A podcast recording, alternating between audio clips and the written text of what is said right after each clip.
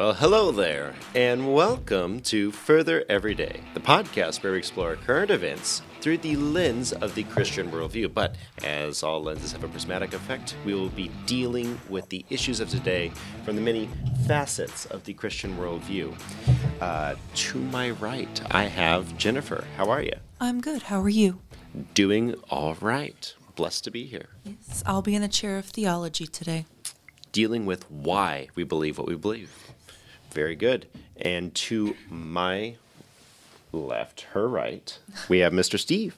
How you doing, sir? Man, I'm doing great, John Arthur. I take it you're doing awfully well. Yes, sir. Running on five hours of sleep, but uh, bright-eyed and bushy-tailed. Yeah, man, I'm doing about six today. Excuse me. We're putting you in the chair of culture today. Fantastic. Sounds good. I like that one. So, dealing with the culture that has developed and the counterculture that the Christian should be involved in creating. And yours truly, John Arthur, I'll be sitting in the chair of Christian economics, but also a warming philosophy and politics, and we can all kind of Yeah. bounce around today As we Well- always do. while we're waiting for the Josh. I don't know what's uh, Work. what's going on, but uh, something happened, and he was up late dealing with some logistics somewhere. So we'll get him when we get him.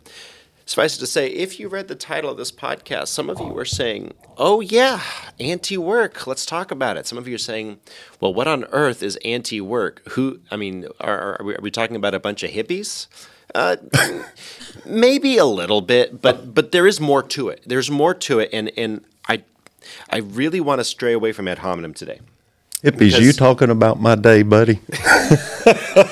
because I, I some of these folks they actually have that there is something wrong here that they see that, that that is actually negatively affecting them but it's not what they think and their solution is absolutely misguided but there is a real problem with some issues. Now, we're, we're, we're going to go ahead and play part of a Fox News interview with uh, a transgender individual goes by Doreen. And uh, if you start doing a little bit of Googling on Doreen, Doreen's an eclectic character. I want to kind of just avoid that as, as much as possible. For now, let's just go ahead and listen to this little clip uh, in an interview with Jesse Watters of Fox News.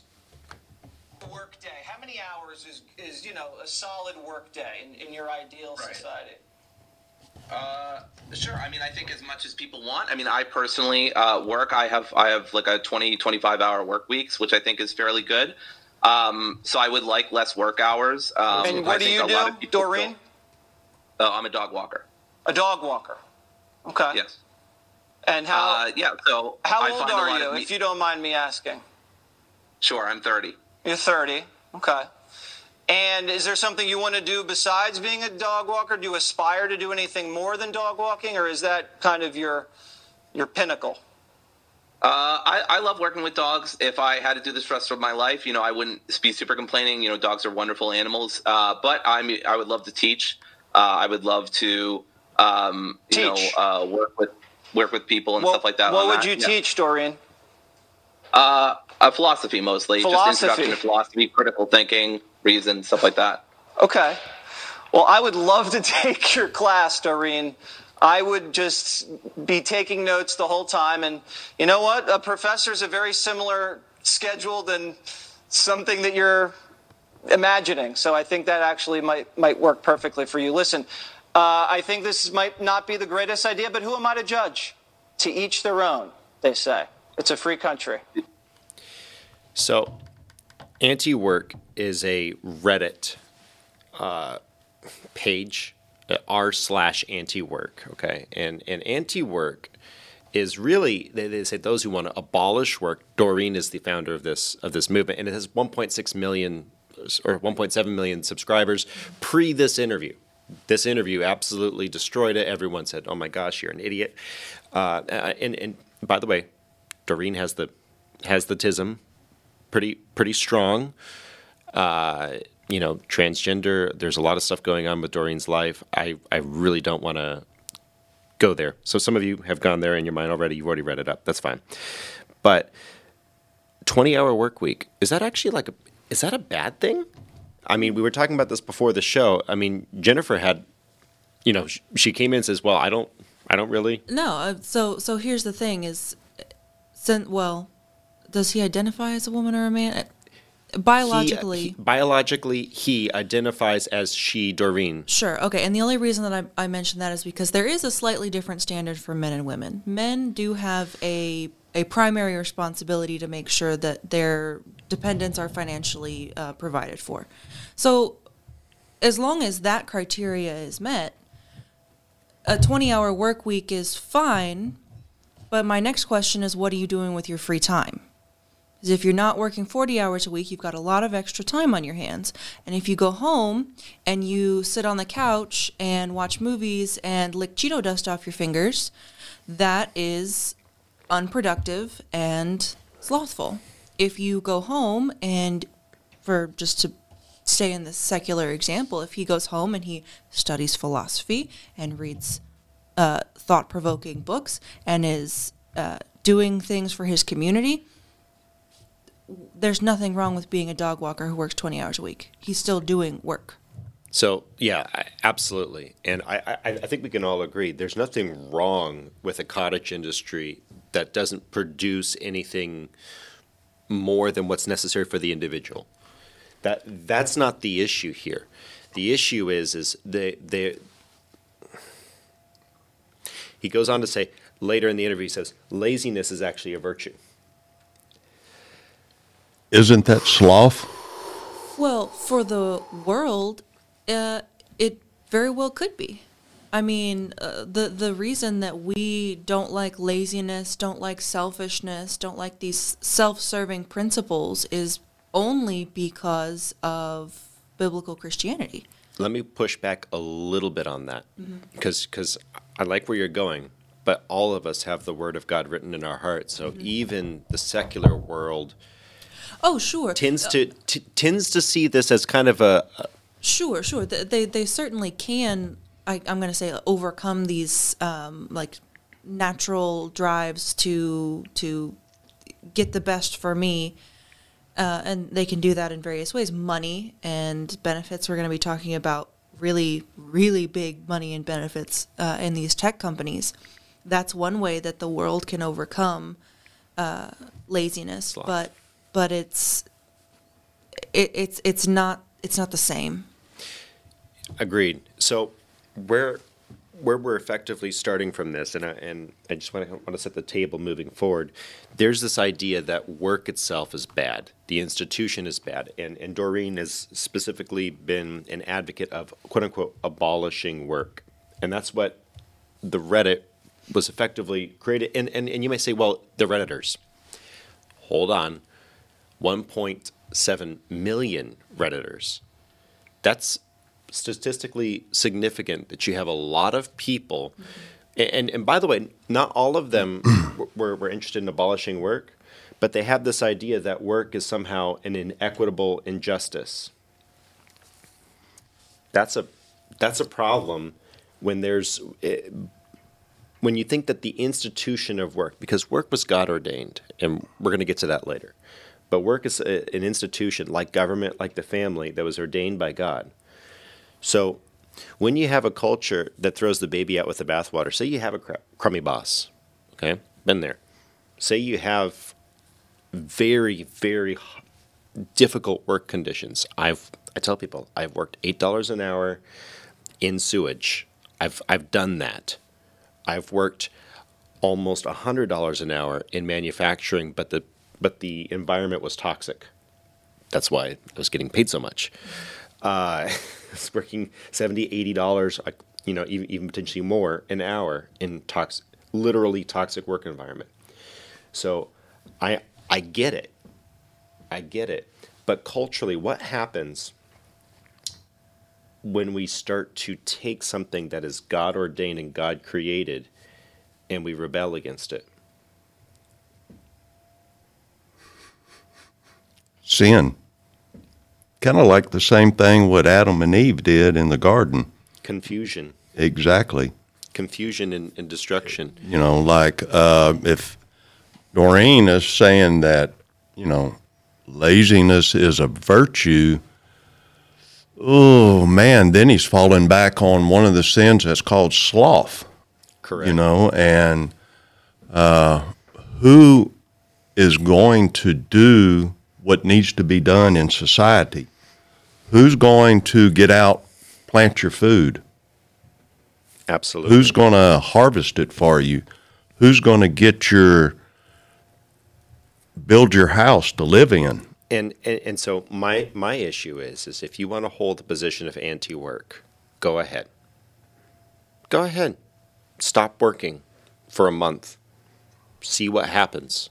If you don't believe me when I say that a job is a blessing from God, try living without one. And no, you can't couch surf on your parents or family or friends' couches. No, that that that, that doesn't count. You're living Right. off the largesse of someone else. Go try to hoe a row, plant some some food, and tell me that working in an office environment is somehow harder than farming okay, for your own food or foraging. Okay, if you want to do that, by the way, if you want to go out and forage uh, and, and farm, more power to you. Make sure that you're doing it on your own land, though, and not on mine. Because if I don't know who you are and you don't respond well when I say get off my land, I'm going to shoot you. I'm, I'm just saying. Hey, you're you know you can go to a national forest and go forage, go forage for uh, vegetables. They've they've got all kinds of things that you can go forage, and you're allowed to do it 365. Now Exactly. now, animals have regulations. Okay, you gotta you gotta go by all of the laws and regulations if you're going to forage for animals. But if you're going to do it for Forage for vegetables, animals. I like that. Okay, we're but if you're going to go forage for vegetables, you're allowed to do that 365 Exactly. in the national forest. But they have them throughout Texas, throughout every state. But this is really s- sort of not not the argument that they're actually wanting to get at, and and and it, it, goes it gets interesting. Uh, Tim Pool did a really interesting bit on this. Uh, he he went and reviewed this, and and Tim Pool pulled out something interesting. He said, people in the millennial generation are lost. They feel like they were lied to. A lot of them accrued enormous student debt. And they were told that this was going to somehow provide them. They had to go and work. They had to do a 9 to 5 they had to go and they had to work. And then they would get the life that the boomer generation had. But there's a problem. The boomer generation inherited a perfect or not perfect an immaculate family structure by and large the, the boomers had a wonderful family structure and they had a wonderful economy. So so good that we were able to deal with like an eighty percent or whatever it was, some enormous egregious corporate tax rate for a while, and and hmm. finally I had to step down because it caused caused a crash. But for years they were able to enjoy the benefits of the good men that were born of hard times. And now millennials, you sorry, Social Security is about to go bankrupt. The social welfare nets, everything's about to fall. Um, it's gone. So you're going to have to work. And that's okay. That's good. It, that's a good thing. Uh, as Bernie Sanders would say, the man that was kicked out of a commune because he was too lazy. But Josh, Josh just strolled in. How are you doing this morning, my good sir? The only question I have for you how many times do you have to tell someone that the delivery time is 0800 before it, it before it oh becomes Oh real? my gosh! Oh. I cannot believe. You, you know that's that's unfortunate, but we're talking about work and a good work ethic, and we're gonna and, and we're going to hear someone who says the problem with today's society is the Protestant work ethic. So that that, that that's going to be fun. You're going to have fun with that one. And today you're sitting in the chair of philosophy, aren't you, my good sir? Oh yes, that would be awesome. I'd love to sit in that chair. So glad to have you in here, uh, just rubbing his eyes. Unfortunately, Josh gets called at three in the morning and has to deal with people who don't show up at 0800 because they decided to sleep in or, or, or whatever. Oh no, God only th- this one's a wilder circumstance. We sent the rate con, and and he said, "This is his, I verbatim his excuse. I'm sorry, I did not send the rate con to the drivers." No, But I'm like, but in the email chain, you called. You said you called them and spoke to them. Or were you just lying? So, so it, things ne- we need to make sure that we're excellent in our work, and we're going to go through the biblical uh, biblical mandates for It's this in just a little bit. But first, I want to go to a Reuters article that talks about this anti-work. And, and by the way, link at the uh, website is going to be there with the article. Go ahead and provoketoreason.com. You're going to look at this article, and you can find this Reuters anti-work piece. It's an 11 minute long video. It's too long for us to show the whole thing here, but we have some clips that are that are interesting. Go uh, find the source uh, and the citation. But they're they're asking why are we working so much, and why can't anti-work work? We're looking at a 15 hour work week is what we want. And supposedly, uh, there was an economist who said that someday we would be at a 15 hour work week. Let's go ahead and roll clip one from this. When I was researching this film, I came across this chart. This graph basically illustrates income inequality and where it came from. In the There's a major States. divergence in this and I called up uh, economist Sylvia Allegretto to help me, well, to help me understand it. Yeah, this is a very interesting uh, concept and, and a long-term trend that should be understood. One line on this graph is the growth in worker productivity. Going steadily That's how upward. much income is being generated economy-wide per hour of work. And it just has kept going up. The other line is compensation for And so that line, the second line, is compensation for that work.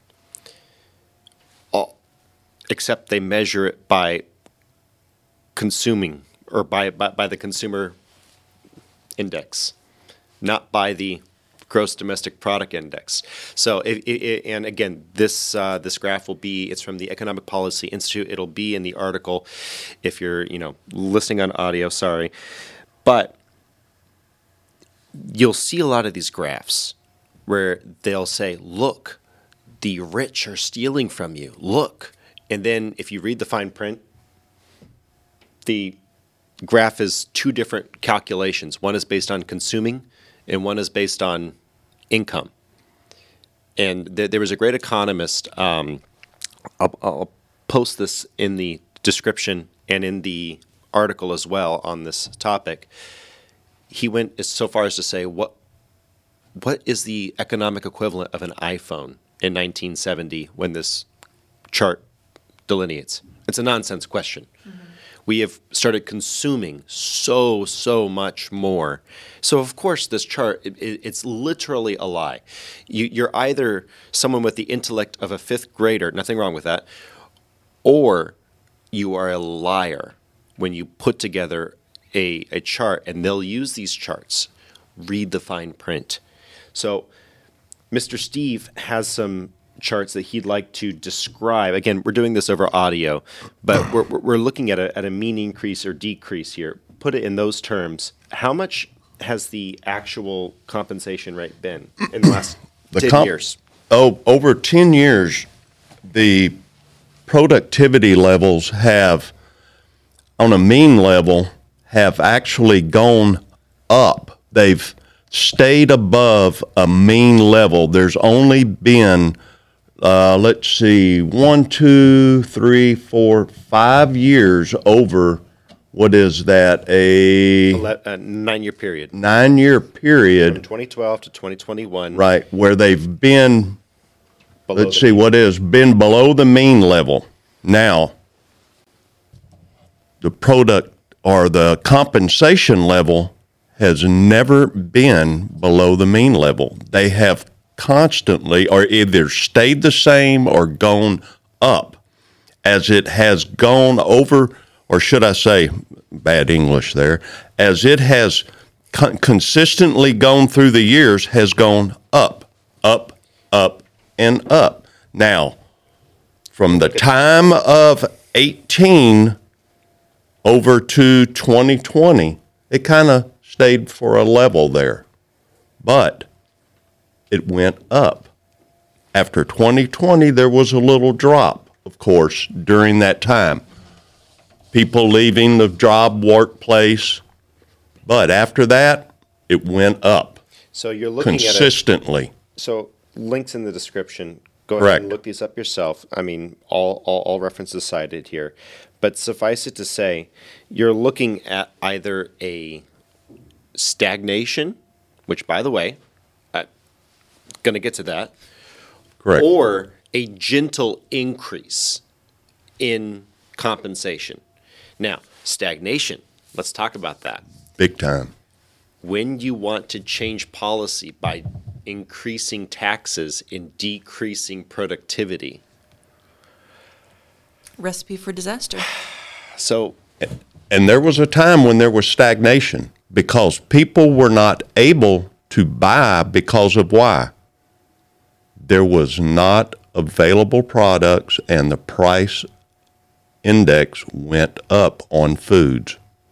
All kinds of items that were being brought to the marketplace went up. during during the pandemic. yes. Correct. So all of that to say yes, we've started consuming more. No, you're not getting paid less. Next clip. This is Anthony Klotz, and he coined a term that you've been hearing everywhere. The Great Resignation. The Great Resignation. The Great Resignation. The Great Resignation. Because he saw it coming. I was talking to a reporter and shared my view that I thought there might be a great resignation coming. And since I made that prediction over the past six months, we have seen elevated rates of resignations here in the United States, more than we've ever seen before. Could it be scr- scratch, scratching my chin here. Could it be possibly that you offer a paycheck for those who are unemployed? That some people will Incentives work. drop off. Oh, oh, but but but work is specifically bad. Hmm. Josh, And There was a gentleman. I, I find it funny that people will say the Protestant work ethic is the issue. Let's get to that in just a minute because I, I, I I want you to hear the clip. I want you to hear the clip. It peened me through the roof. I almost started laughing. I almost started laughing. you can see on these charts at the time when these checks were going out, the comparison, how they coordinate with the checks going out, productivity and compensation. If you look and you know when these checks were going out, how they equate with each other, it is just, I mean, it is on par to that. Absolutely. Next clip. Okay, so wage hikes, worker empowerment, that sounds promising. Part of the But anti-work movement. Meaningful and lasting change might require a deeper shift in how we think about work. I'm talking about hustle culture. hustle culture pushes workers to go above and beyond the 9 to 5. And overworking to the point of exhaustion is often encouraged and even rewarded. Hustle culture Okay. This is the second time I'm hearing it, and it's worse than the first time. There's a, there is a subsect of people though that do subscribe to that philosophy. But Sure. But they want money. If you don't want money, don't hustle for it. But also, don't make money your god. My goodness. Yes, that's the problem. How how empty is that? Mm-hmm. So, chair of theology. Hustle culture. Two different ways that you can sort of like like define this and, and, and mete it out. One is someone who is an approved workman who's throwing everything into it that they can. They want to provide for their family. They want to provide for this and that. That's one. Mm-hmm. Type one. Type two person who wants the worldly things and they are motivated and driven by that theologically what delineates those and what do we see the scripture saying about what that produces in the in the human Well, I think one of the big things that separates those two things is the reason that somebody is working. If somebody is working for monetary gain, to improve their status, to do all of these things, it's it's ultimately on a foundation of sand. When somebody is working because they have been redeemed by this amazing, loving God who says that it pleases him that they do work. And now, as a new creature, I desire to please him and therefore I'm going to go out and do my best at work. That's a whole that that's a totally different thing. And and it changes everything about how you look at work. Not only physical work, but also um, we talked about with Doreen, you know, having a 20-hour work week as long as you don't go home and sit around and do nothing, that's still fulfilling the commandment. If you if you meet the requirement to provide for your family and then you go home and you are diligently studying the scriptures and you're volunteering in ministries at church and you're involved in your community in a godly way, it doesn't matter if you're not making six figures. That's exactly my dream. I someday I would love to work a 20-hour work week after having created something that can sustain a family and a ministry Yep. and start working And then just a couple of, of verses. We can go to Psalm 128, verse 2. For thou shalt eat the labor of thine hands, happy shalt thou be, and it shall be well with thee. I mean, th- this is not something that's a burden for people. Um, Romans 12 in verse 11 tells us not to be slothful in business, but to be fervent in spirit, serving the Lord. Amen on that. Yeah. Uh, 1 Corinthians 10 Whether therefore ye eat or drink or whatsoever ye do, do all to the glory of God. I mean, I, I have like like 15 of these. and and we can keep going. Maybe As to- Doreen needs to read the one on Romans, huh? Proverbs 16:3 Commit thy works unto the Lord, and thy thoughts shall be established. It's all for the glory of God. And that leads very well to the chair of philosophy. I want to ask you when you do not have the theological framework in place, is it not a logical conclusion to go to hustle culture as a sort of God? And how should the Christian so so juxtapose that to how the Christian should think about work? Jennifer's laid a lot of groundwork for you there. What should the man of the house specifically, and if and if you have a woman who's working to support the family too, not all families can make it on one income. How should we go about our work from a philosophical standpoint with a good theology laid down? So unpacking the first part of that question with the current problem of hustle culture with the wrong aim. You don't find a true fulfillment in that lifestyle. Amen. You can try and search it out all you want and you can try and make as much money as you can. But if that were to be the case and money would make you happy and hustling would make you happy, then there would not be rich people who kill themselves. But Yep. there are countless rich people who kill themselves. So obviously, there's more to life than hustling and making money. In fact, there's a key tenet of life, and this is what they're sorely missing by not having that theological backbone to back it up. And that is the Bible and the way that the Bible speaks about work. Work is not something where your value comes from, it is a response to the Lord's provision of grace through Christ on the cross and through his raising 3 days later. That that is and, and through the response to that in obedience in submission if you believe it we work.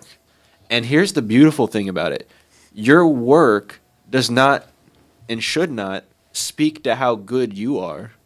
Your work speaks to how amazing the love of God is. Amen. And and here's the thing isn't that what our lives should be pouring out anyway?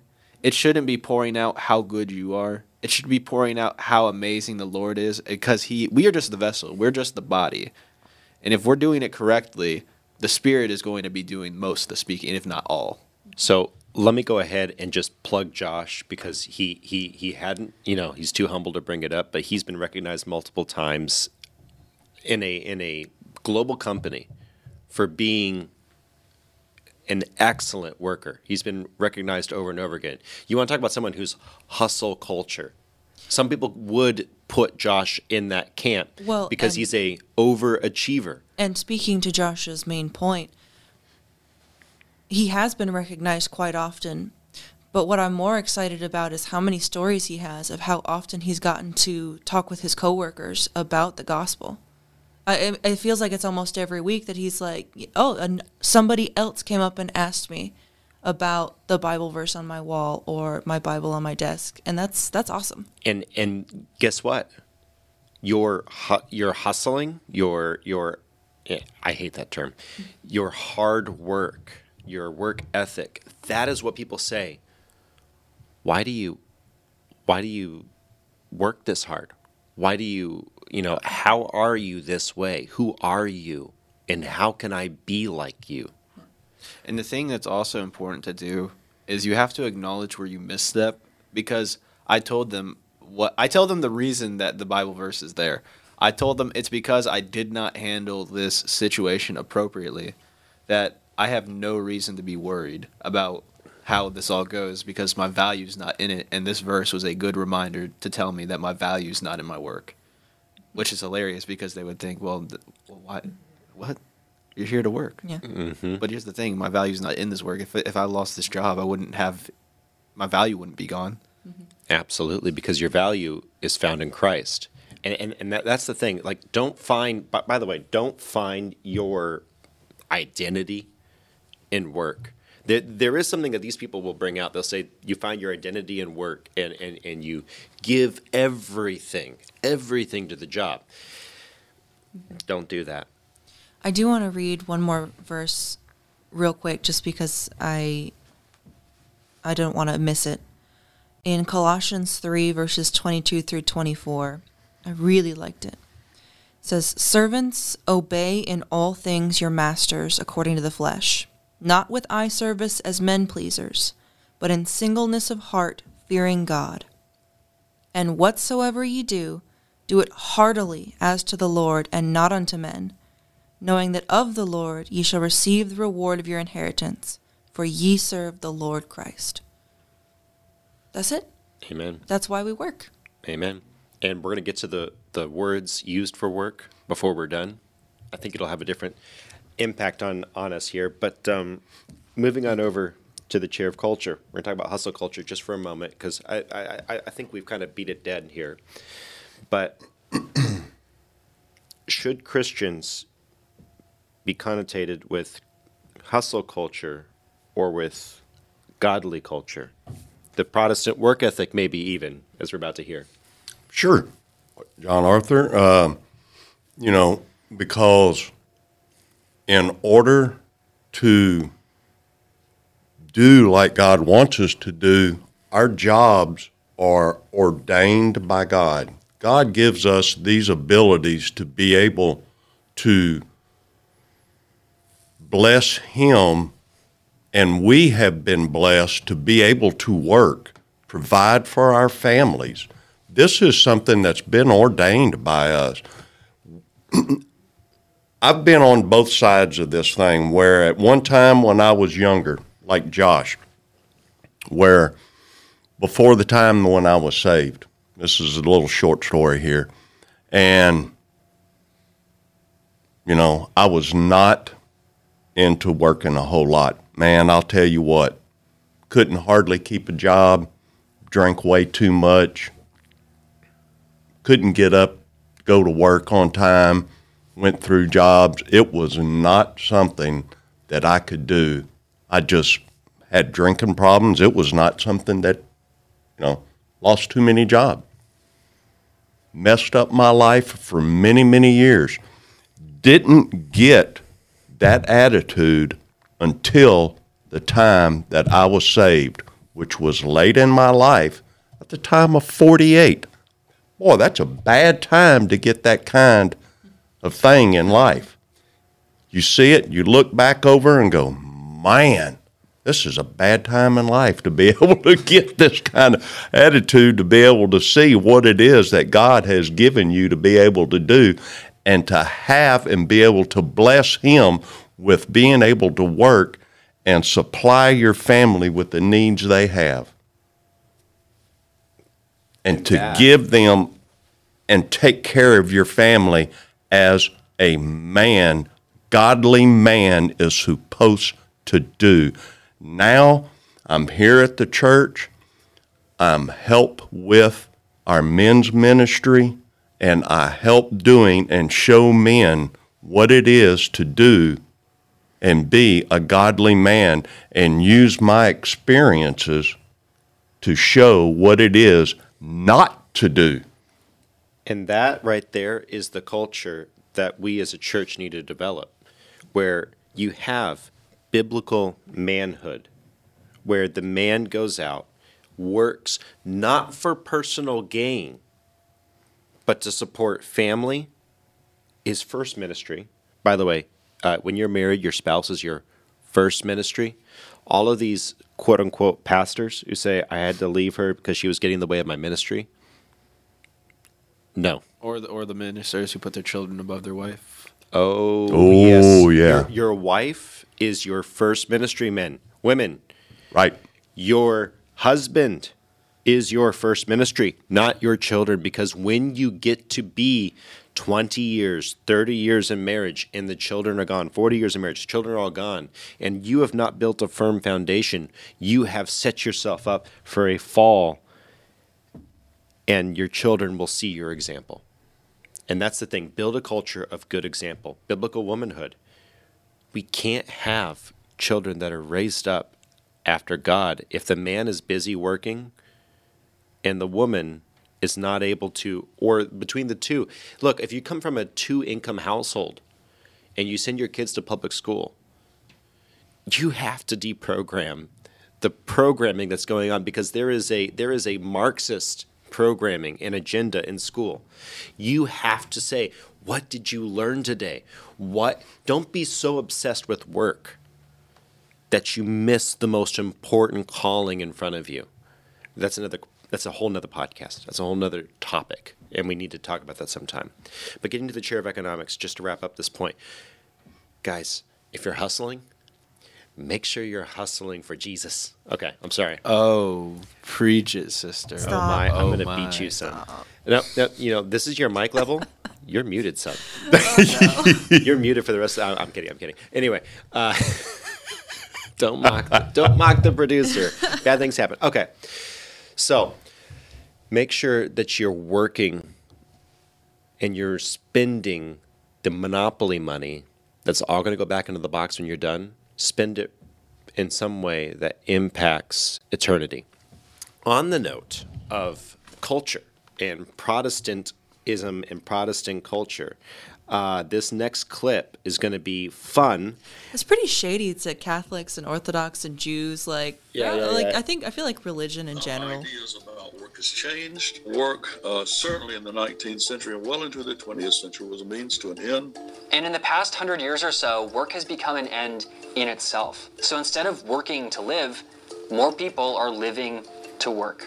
Western society's obsession with work for work's own sake has its origin in the Protestant work ethic. For Protestants, hard work was seen as God's will. This is when jobs That became is. vocations or God's calling. Gradually through the 19th century, however, that God talk sort of withered away, but that religious charge on work for work's sake remains. Okay, so there's so much wrong Uh, here. did he say the God cult withered away? that, that, that, that, that God talk. He said Oh, that God talk okay, okay. withered away. So th- th- there's a lot wrong with that clip. well, he's not wrong with that.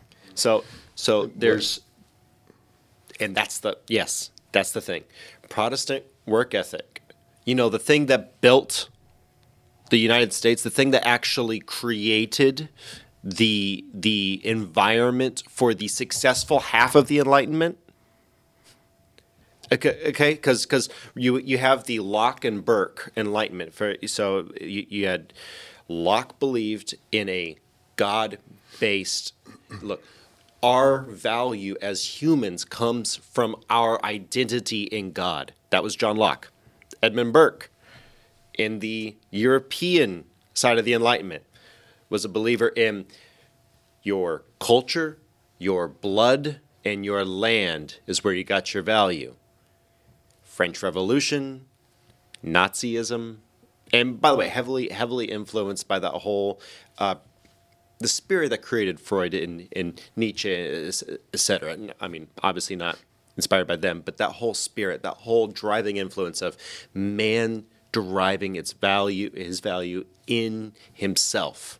Does it come from God or does it come from yourself? Guess what? Protestant work ethic developed the United States, the country that's defending the whole world from people who wish it harm. The Edmund Burke developed Nazism. Yay. Just think about that for a moment. But he did say something interesting, and Jennifer, you, you, you, you homed in on it.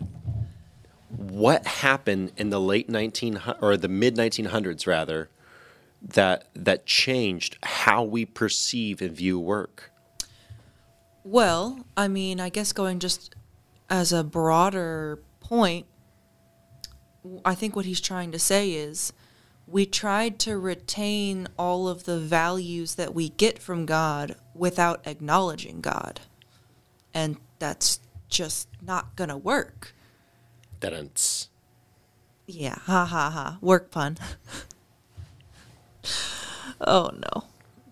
But I mean that that Better late than there's, never. There's there's nothing else to say to that. If if you want to have a a worldview that is based on Judeo-Christian values, you need the Judeo-Christian part.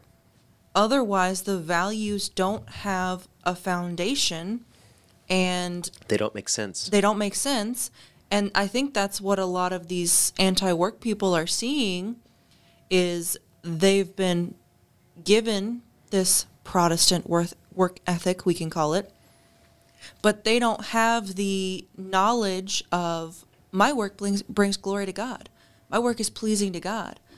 And they've they don't sold, have that. and they've been sold a different philosophy. hmm the philosophy of, of Marxism that, that that you can bring a utopia to this earth. hmm You, if you think that you could bring utopia to earth, This whole we just work for work's sake nowadays. We are the most cush, lush, well provided for. We've got our padded, comfy seats and our air conditioning and our iPhones. We are so well off. It is astounding. here in America. In America, yes. So That's just I just want to throw over to the philosophy chair.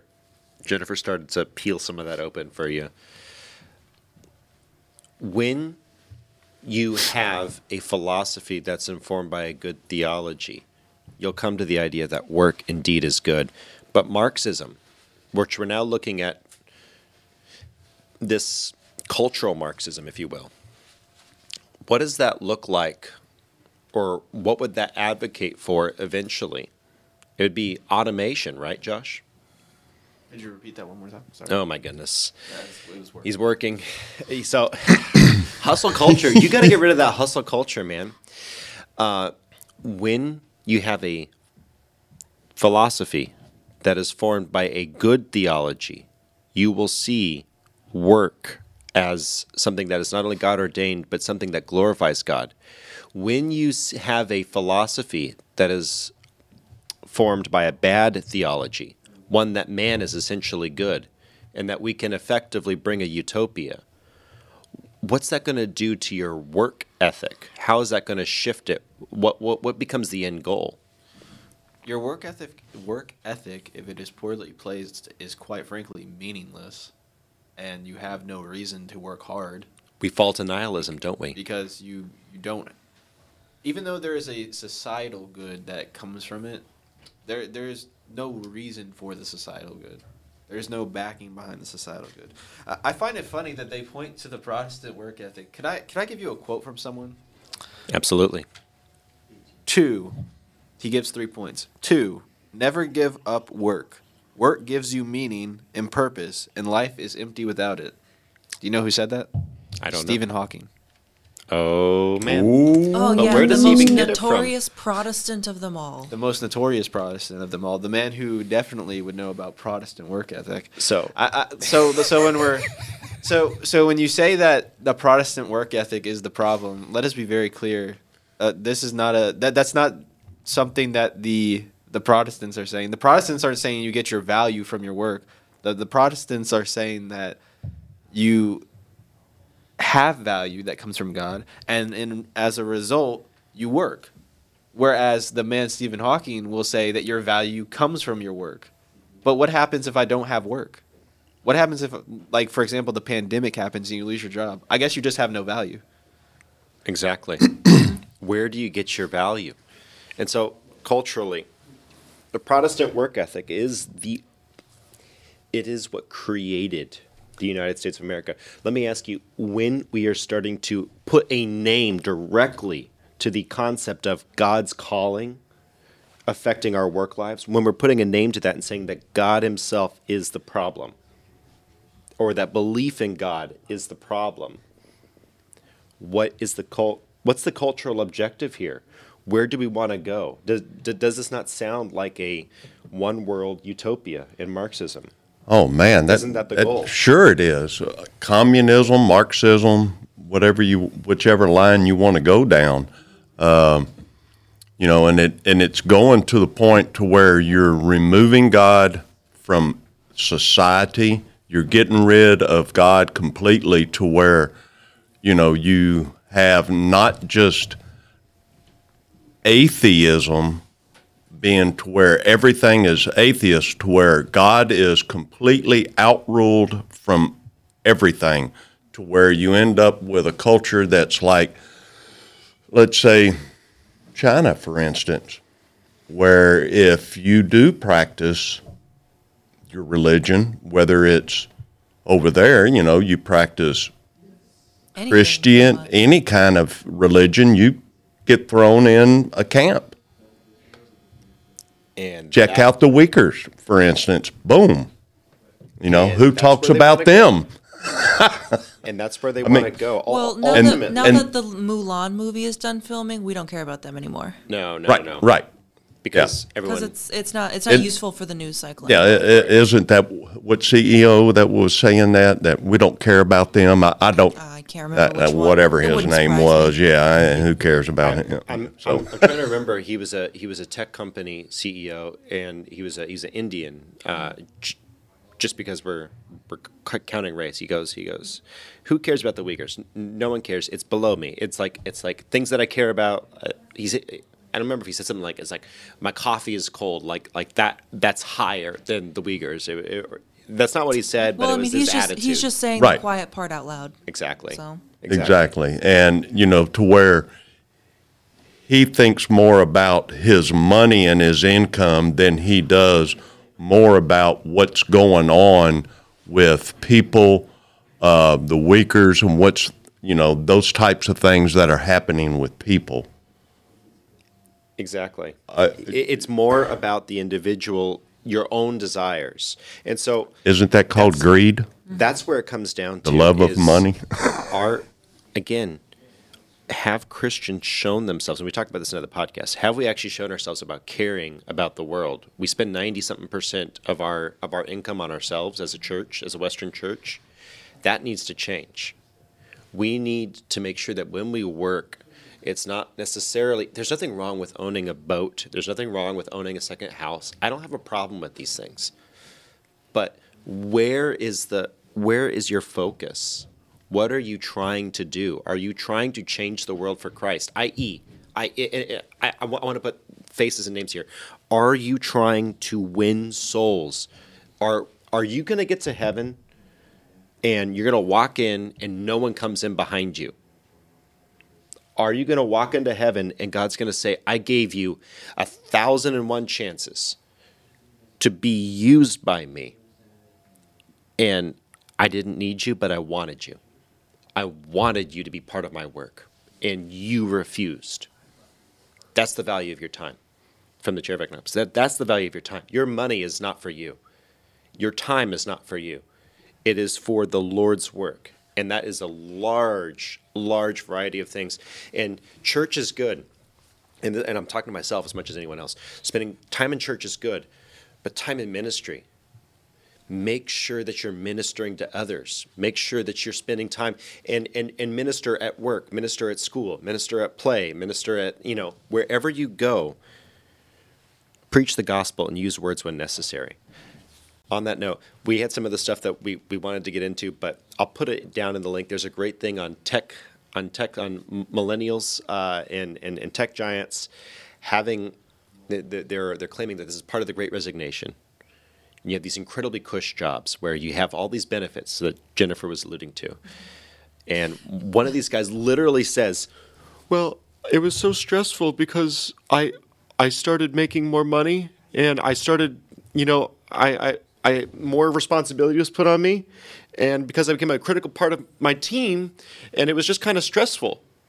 Oh, you, And it- you mean and- like adulting? And it became toxic in work environment for me. One lady actually said that she left because she was spending a lot of time on a project and it got done and it was great. And then there was another project after it was done. Almost like you're paid to be here.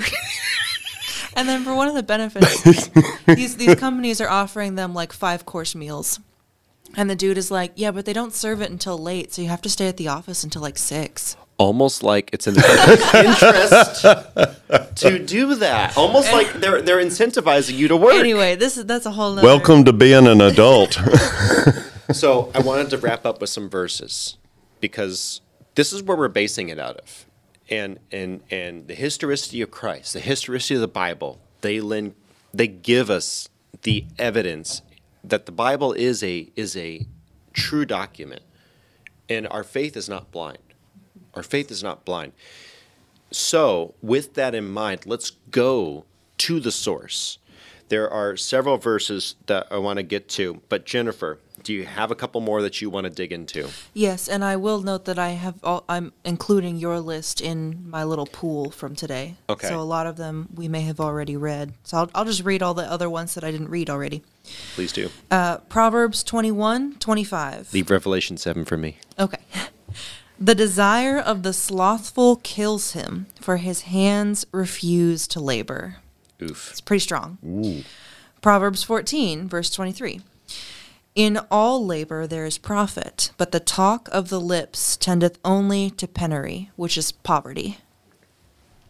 Uh, Proverbs 13, a lot of Proverbs, the book of wisdom, lo, lo and behold. Uh, verse 4 The soul of the sluggard desires and has nothing, but the soul of the diligent shall be made fat. Doreen, I hope you're listening. I'm sorry. Mm-hmm. Yes. Uh, Proverbs twelve eleven. He that tilleth his land shall be satisfied with bread, but he that flo- followeth vain persons is void of understanding.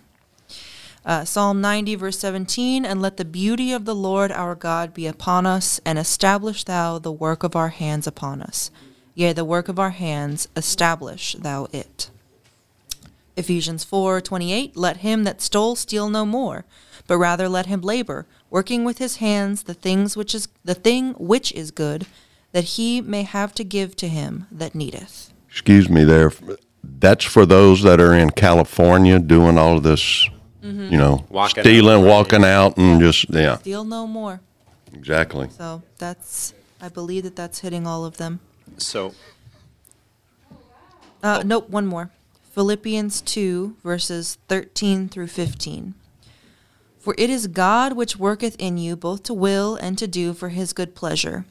Do all things without murmurings and disputings, that ye may be blameless and harmless, the sons of God, without rebuke, in the midst of a crooked and perverse nation, among whom ye shine as lights in the world. amen. And to wrap things up with a book that is the end, we'll go to Revelation 7 15 through 17. And I'm, I'm, I'm going to go through this with a little bit of a, of a exegetical take. And that's just, I'm, I'm looking at the Greek with a concordance here with the intent of pulling it apart. So let's just really quick, if you'll bear with me, I think you'll you'll find something of worth here. 15 through 17, then we'll go through the exegetical. Therefore, are they before the throne of God and serve him day and night. These are the these are the this is the beloved, the church, in his temple. And he that sitteth on the throne sh- shall dwell among them.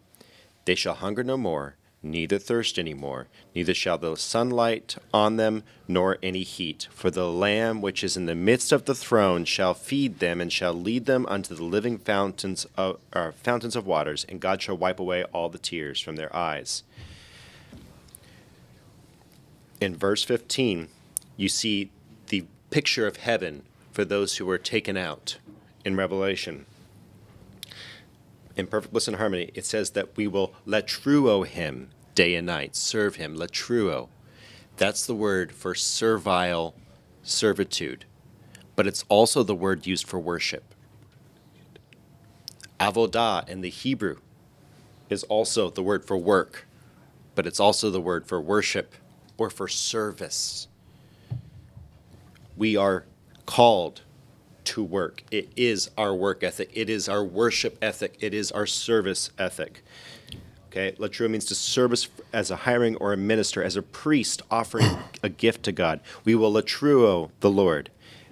We will service him. We will worship him. We will work for him, serve him. And he shall feed or poimaino, feed us as a shepherd tends to a flock. And he shall lead us or hodego, to teach us the way or show us the way, as a shepherd does with sheep. And he will wipe away. Esal, esalifo. This is where we get our word annihilate. He will annihilate our tears, the ones that come from sin and from shame and from this world. We work because we worship. We serve because we worship. We're running short on time. Quick around the room. Sum up in 10 seconds or less. We are short on time, but go ahead. Theology. Uh, we work because it pleases God, and we want to please God because He has loved us so much that He provided the only sacrifice that could ever reconcile us to Him. Philosophy. How should we go about work? Remember, your value is not in work. Your value is in who you are, who who God says you are. Amen. Culture. How should we carry ourselves so that people see God in us? We need to get out of this lazy culture of sloth and learn to worship God with work and praise and glorify Him with our work and make sure we serve Him in that manner and show Him that through that we are worthy and prove to Him we are worthy. To live in a worthy manner, to die to self, to live in Christ. Economically, guys, what are you spending your time on? What are you spending your money on? You're given this time for a purpose. This is a temporal time setting up for an eternal future. Remember what's valuable. Work for work's sake is worthless. Work for eternity's sake is beauty. And With politically, Marxism is bunk. Marxism is bunk. Okay, yes. Said, thank you so much for joining us today. If you enjoyed the podcast, like, comment, share, subscribe, all that good stuff. If you didn't like it, I'm sorry. I hope uh, we will work to uh, do a better job in the future. Uh, thank you so much. May you have a blessed day. thank you. thank you.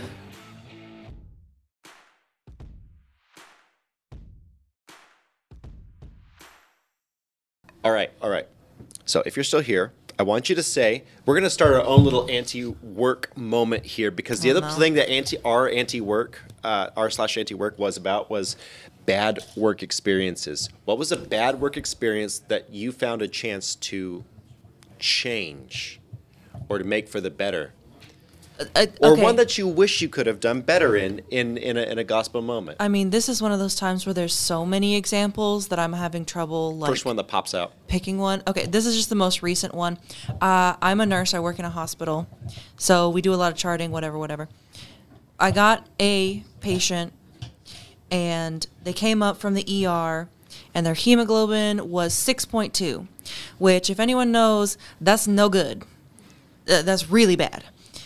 And they told me in report that the person had refused to get a blood transfusion. I walk in the room and I spend two seconds with them explaining what it is to get a blood transfusion, and they say, Oh, will it make me feel better? Oh, yes, ma'am, it will. Oh, okay, I think I'll take that. And nothing was done, nothing was ready. They were. St- I didn't handle it well. I had some resentment in my heart. I still do, if you can't tell. I I'm get it. working on it. But it. it. it's it's hard because they they that person's life was in jeopardy. Like that that could And especially if they're still not handle it bleeding. well. Anyway, I'm gonna end there. And Josh, what happened this morning? Yeah, I was gonna say this morning, shipment. Why you're late? Shipment's supposed to deliver at 0800. There's three trucks delivering. One of the trucks delivers, but the other two trucks they're with the same exact carrier. Not the same carrier who did the first truck, but they're both of those two are the same carrier. And they could not be bothered to do And the no, time. no. Here's what happened. Here's what happened. We sent them a rate con. We confirmed with them five days in advance, three days in advance, the day before yesterday. And then this morning we get a message. I get a message from the customer. Hey, where are those two trucks? Ooh, I don't like getting those. I, I if you know anything about me, I love staying on top of the game. And when I've when something is a surprise to me, it's no good. And so when I, I, I email the, the carrier, I say, Hey man, where are those two trucks? They they say they don't see them. Oh, I'm sorry, sir. We did not send the rate con with the updated time of 0800. And then I just gotta. If you It's want like to know couldn't what, be bothered just to give a date and time. yeah, and, and so then I got this message from the customer just now saying that there's probably going to be incurred unplanned labor cost, which is keyword for they're probably going to want a discount. Oh and so gosh. the way I'm going to handle that is just I'm going to give them a discount, but I have to figure out how much I'm going to give them on this discount. That really stinks. That people don't do their job well.